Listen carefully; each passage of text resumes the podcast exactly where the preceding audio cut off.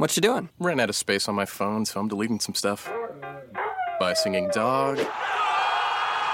By goal. I pronounce you. By wedding ceremony. Stop. At Metro PCS, you get two free phones with twice as much memory. Really? Don't say bye to your memories. Switch to Metro PCS and get two free LG K20 Plus phones with 32 gigs when you switch two lines. Metro PCS. Wireless. Figured out. Coverage not available in some areas. Sales tax not included in phone price. Excludes numbers on the T-Mobile network. See store for details and terms and conditions. You are Locked On Packers, your daily podcast on the Green Bay Packers. Part of the Locked On Podcast Network. Your team every day. And you are Locked On Packers. Hello, this is Bill Huber, the publisher of PackerReport.com, part of the Scout.com and CBS Sports.com networks. All right, I'm joined by Sam Ekstrom from Locked On Vikings. How you doing, Sam? Okay, making our way through this offseason into April. It's three weeks away, Bill, from this draft. Time flies, hey? I mean, it just seems like, I know it's been a bit of a longer offseason for you guys, but it just seems like I was in Atlanta for the championship game. So it is, time flies when you're having fun, they say. Yeah, evidently. We, we got through free agency, and now it's time to really dive into these prospects, and it's a deep, fun draft. Uh, you got to love it. That's for sure. You just mentioned free agency. Let, let's let's jump right into that. Um, tell us about who who's who's come, who's gone, and, and, and where you guys are better. Well, let's go back even further to two off seasons ago, where the Vikings were coming off that playoff appearance. It seemed like they were just one, maybe two pieces away. They were on the verge. They brought everybody back last off season. The defense was virtually completely intact, um, and and the whole team was was really a mirror image of 2015. Now, after what happened last year, there was a pretty big teardown. There was a lot of departures with the Vikings, primarily Matt Kalil. He goes to Carolina. Rhett Ellison, the tight end, goes to New York. Captain Munnerlyn, the starting nickel corner, goes back to his previous home, Carolina. You lose Cordarrelle Patterson to Oakland. Even your punter, Jeff Locke, goes to Indianapolis. Uh, Audie Cole, a depth linebacker, leaves. And Charles Johnson, your fourth wide receiver, goes to Carolina. So, I mean, you lose a lot of pieces. If I were to rank them, I would say the Captain Munnerlyn si- or departure, probably the most significant. That was a quality starting cornerback that you lose.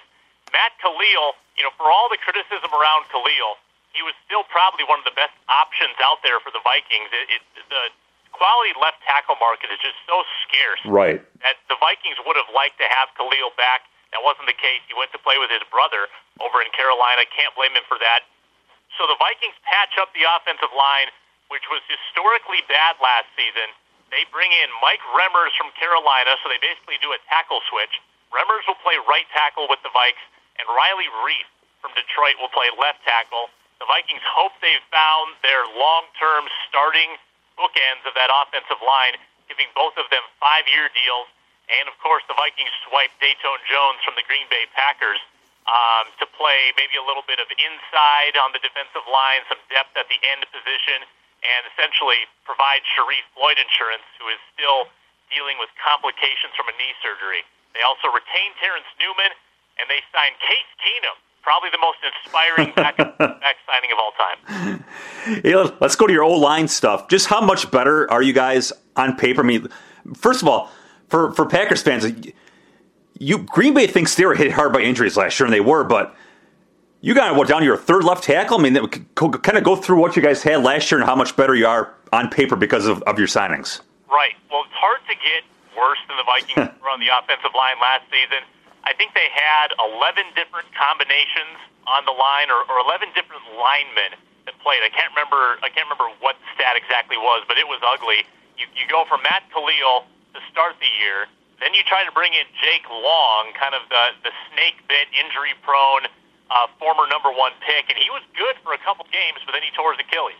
So then you go to T.J. Clemmings, who, God bless him, has been bouncing around from right to left, from right to left from right to left his entire two years in the league. He's never gotten comfortable, and he's never performed well. And that was your starting left tackle for the Lions' share of the season. You've also got Jeremiah Sirles, who was an undrafted guy out of Nebraska who they traded for last year.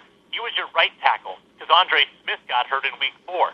So the line that was supposed to be Kalil, Boone, Sullivan, Loadholt, uh, Fusco, you know, everyone got hurt. You know, Sullivan Sullivan got hurt and got released, and Loadholt retired, and it was an absolute mess, Bill. It was it was just a, a laughing stock week to week. So from that, from what they ended the season with to what they have now, if healthy, I think it's a much better line. Even though Reiff had his issues in Detroit, I think he, he has potential at left tackle, only 28 years old. Remmers was pretty good at right tackle with Carolina. They forced him to play left a little bit last year because they had line issues. He's better on the right side. So if they can keep guys in the spot where they're comfortable, I think the line will be better. I would also expect the Vikings to go interior line early in this draft and maybe find somebody to play, to play right guard. All right, we talked on your show a little while ago about Datone Jones. He, he was a a borderline bust here. He did a couple some good things, but I mean never got close to panning out. What what what are the expectations there for for Datone Jones? Seems like a bridge deal to me. Just one year, three point seven five million. He's only twenty six, so it's probably beneficial to Jones to, to rehabilitate his stock here in Minnesota, which he's got a lot of defensive talent around him in Minnesota, which he did not in Green Bay. Mm-hmm. Certainly to his benefit, he'll be surrounded by Everson Griffen, Brian Robison, Linval Joseph, Danielle Hunter. That's a pretty good defensive line for the Vikings. So what Jones is going to be, I think, is a rotational defensive tackle. So the Vikings uh, may not have Sharrif Floyd this coming year, as I mentioned, depending on how his knee shapes up. He's still got some some big time issues with that. Um, but what they like to do is they like to rotate about four defensive tackles in the game. So Linval Joseph is the run stuffer, but he'll come off the field on, on third downs a lot. They may bring in Jones. They may pair him up with Shamar Stephen or even Brian Robison, who moves inside sometimes. I, I think he'll play, you know, maybe uh, 40% of snaps during a game. I don't think it's uh, too high pressure of a role for Datone Jones, so I think it's it's beneficial for the Vikings and beneficial for Jones. And maybe the Vikings can catch lightning in a bottle as Jones goes to a new team, has some new scenery, and tries to again rehabilitate that stock. And maybe this is the place to do it. I think so. I, I mentioned on your show, I, I kind of thought that he should try going to a 4 3 defense because the 3 4 thing didn't work out. He was not big enough to play end, not athletic enough to play linebacker. This one, I think, might be a good fit for him. And, you, and you're right. He's got a lot better talent around him. And and what, what, what's the rising waters raises all ships, whatever that phrase is, I, I think that might help him out. Right. Yeah, I mean, the, the Vikings defensive line, I think, has some of the best uh, depth of any position, maybe maybe on the team for sure, and maybe in the NFC North. I mean, because you've got Danielle Hunter, who has double-digit sacks last year. He's your he's not even a starting defensive end. He's your third defensive end, and then you've got a guy like Jones, who you know is, is probably used to playing a little bit more. He will not, in all likelihood, be a starting defensive tackle. So so there's uh, definitely some depth there that the Vikings have on a position where they like to be dominant at, and I think Jones can help them stay deep and stay dominant. All right, let's let's just cut to the chase on this question. Can Adrian Peterson play anymore? Is democracy in danger or decline? Condoleezza Rice, William Galston, and Carlos Gutierrez and others take on this question in the fall edition of The Catalyst, a journal of ideas from the Bush Institute. Surveys show Americans place less trust in institutions like the media and business. Others contend America has faced far more challenging periods and emerged strong. Leading policymakers, Bush Institute experts, and respected journalists take on this debate. Read about it at bushcenter.org/catalyst catalyst? Very direct. Uh, that, that's a tough question to answer because when we saw him last year, you know, game one, for instance, when he was still healthy, did not look good. Game two against Green Bay, you caught a glimpse of him, did not look good, then got hurt. And then when he tried to come back in Week 15, he wasn't himself. He it wasn't 100%. He rushed it, and I don't I don't think you can really count that against him. Uh, so he's got a terrible offensive line last year. Mm-hmm. Um, that being said, Peterson found himself dancing a lot. You know, I think he fumbled once or twice in, in the few in the few games that he did play, uh, and he still can't pass. He still can't catch the football, I should say, very well on third downs, which forces teams to bring him off the field. And he's not a great pass blocker. So you've got those issues with Peterson that I think were covered up earlier in his career when he was running defenses over. Now suddenly he's not very multifaceted, and I think in today's NFL you want well-rounded running backs. While many teams are going to that model of kind of shifty scat backs like New England, they have James White and Dion Lewis. Uh, the workhorse back who just pounds 25 times a game is going out of style. And at age 32, Adrian may not be a good enough runner to cover up the other holes in his game. And I think that's why it's been so tough for him to find a job, especially if he's allegedly asking for $8 million. Are you kidding me? I think he'll be lucky to get half that. Hey, you can't get that much money if you don't ask for it, though. You can't. You can't blame a guy for trying. oh, that, that's true. And Adrian certainly values himself a lot, and he's probably thinking, well, I was going to make 18 this year until the Vikings cut me. I should get at least half that. But unfortunately, that's just not how the NFL pay structure works. You get paid for what you're going to do, not what you've done. Yeah, you know, Packers fans are, are certainly conflicted. They're, obviously, the, the off the field stuff weighs against them, but I think there's, you know, for all the good things Ty Montgomery did for the Packers last year, moving from receiver to running back, I think there's just that feeling that he hasn't proven he can be the guy, and they don't have anybody else here. I mean, no offense to Christine Michael, but shoot, they, they need some sort of guy to if not carry the load, at least take some of the burden off of a former receiver who hasn't proven he can be a, the guy for 12, 15 carries a game for the course of the season.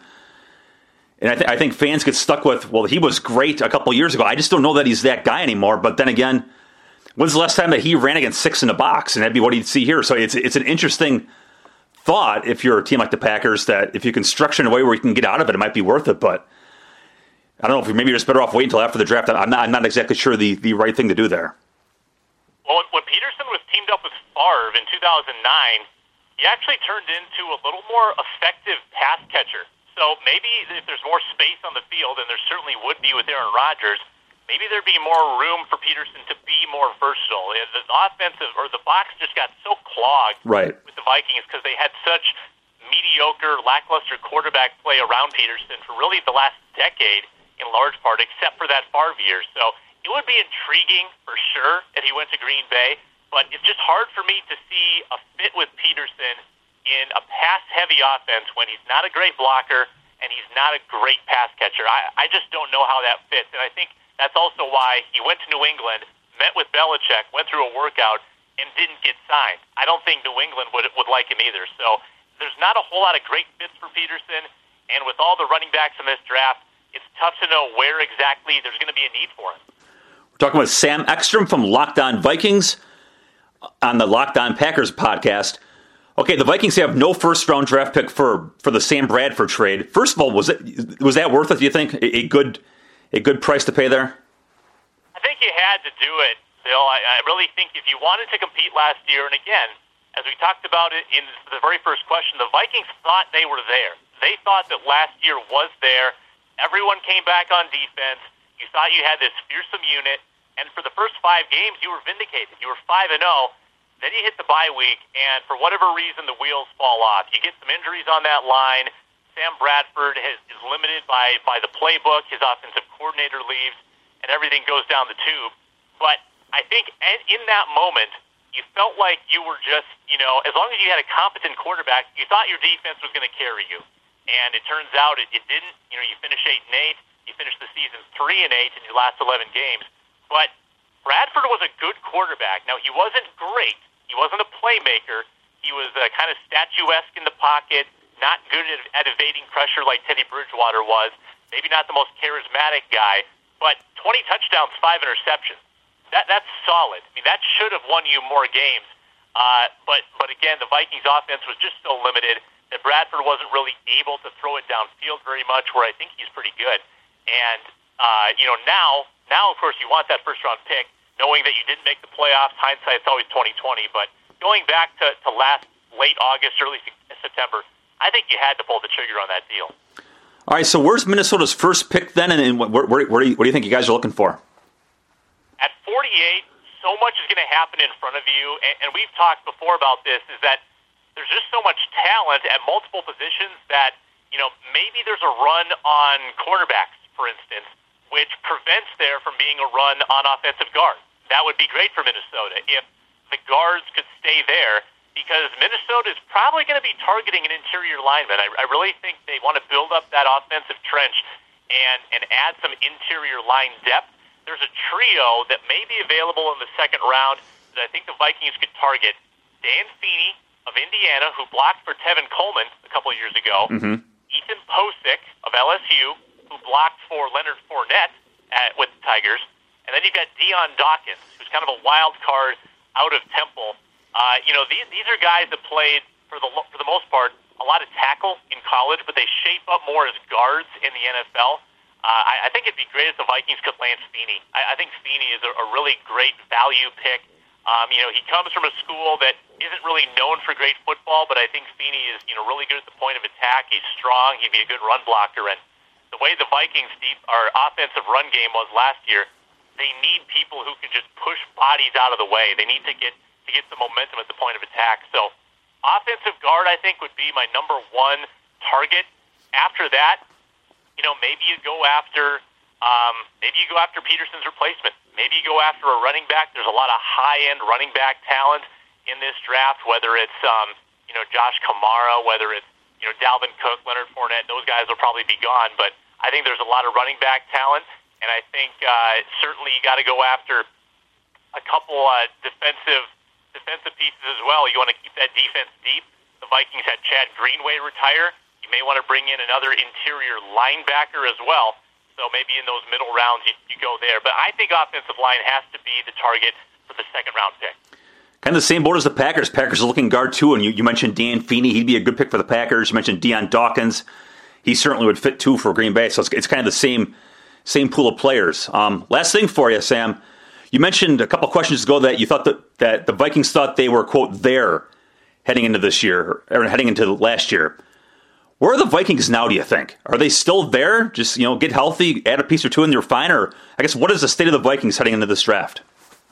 Well, the fan momentum is definitely dampened. I don't think people are are declaring Super Bowl, even though it is being played in Minnesota this year.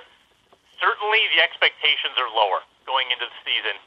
People right now are, are debating about whether or not Sam Bradford can get you to a Super Bowl. I'm not sure he is going to get you there, but I think if you can bolster the talent around him, it's going to look a whole lot better.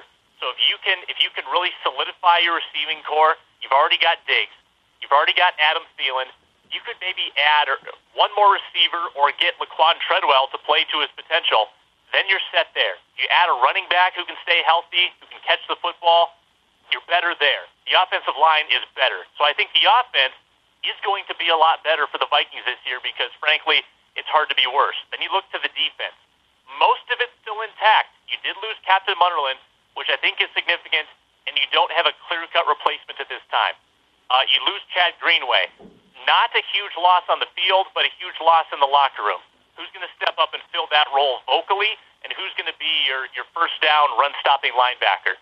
There are still questions to answer for the Vikings defense, but for the most part, with Kendricks, Barr, Joseph, Griffen, Harrison Smith. I think the core is still intact. It's going to be a top 10 defense this year. The offense is going to be improved.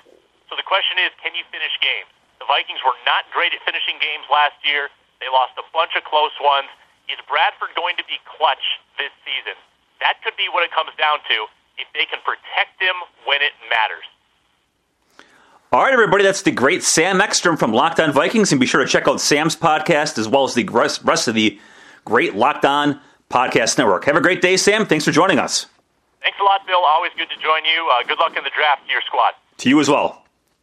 Is democracy in danger or decline? Condoleezza Rice, William Galston, and Carlos Gutierrez and others take on this question in the fall edition of The Catalyst, a journal of ideas from the Bush Institute. Surveys show Americans place less trust in institutions like the media and business. Others contend America has faced far more challenging periods and emerged strong. Leading policymakers, Bush Institute experts, and respected journalists take on this debate. Read about it at bushcenter.org/catalyst. Catalyst.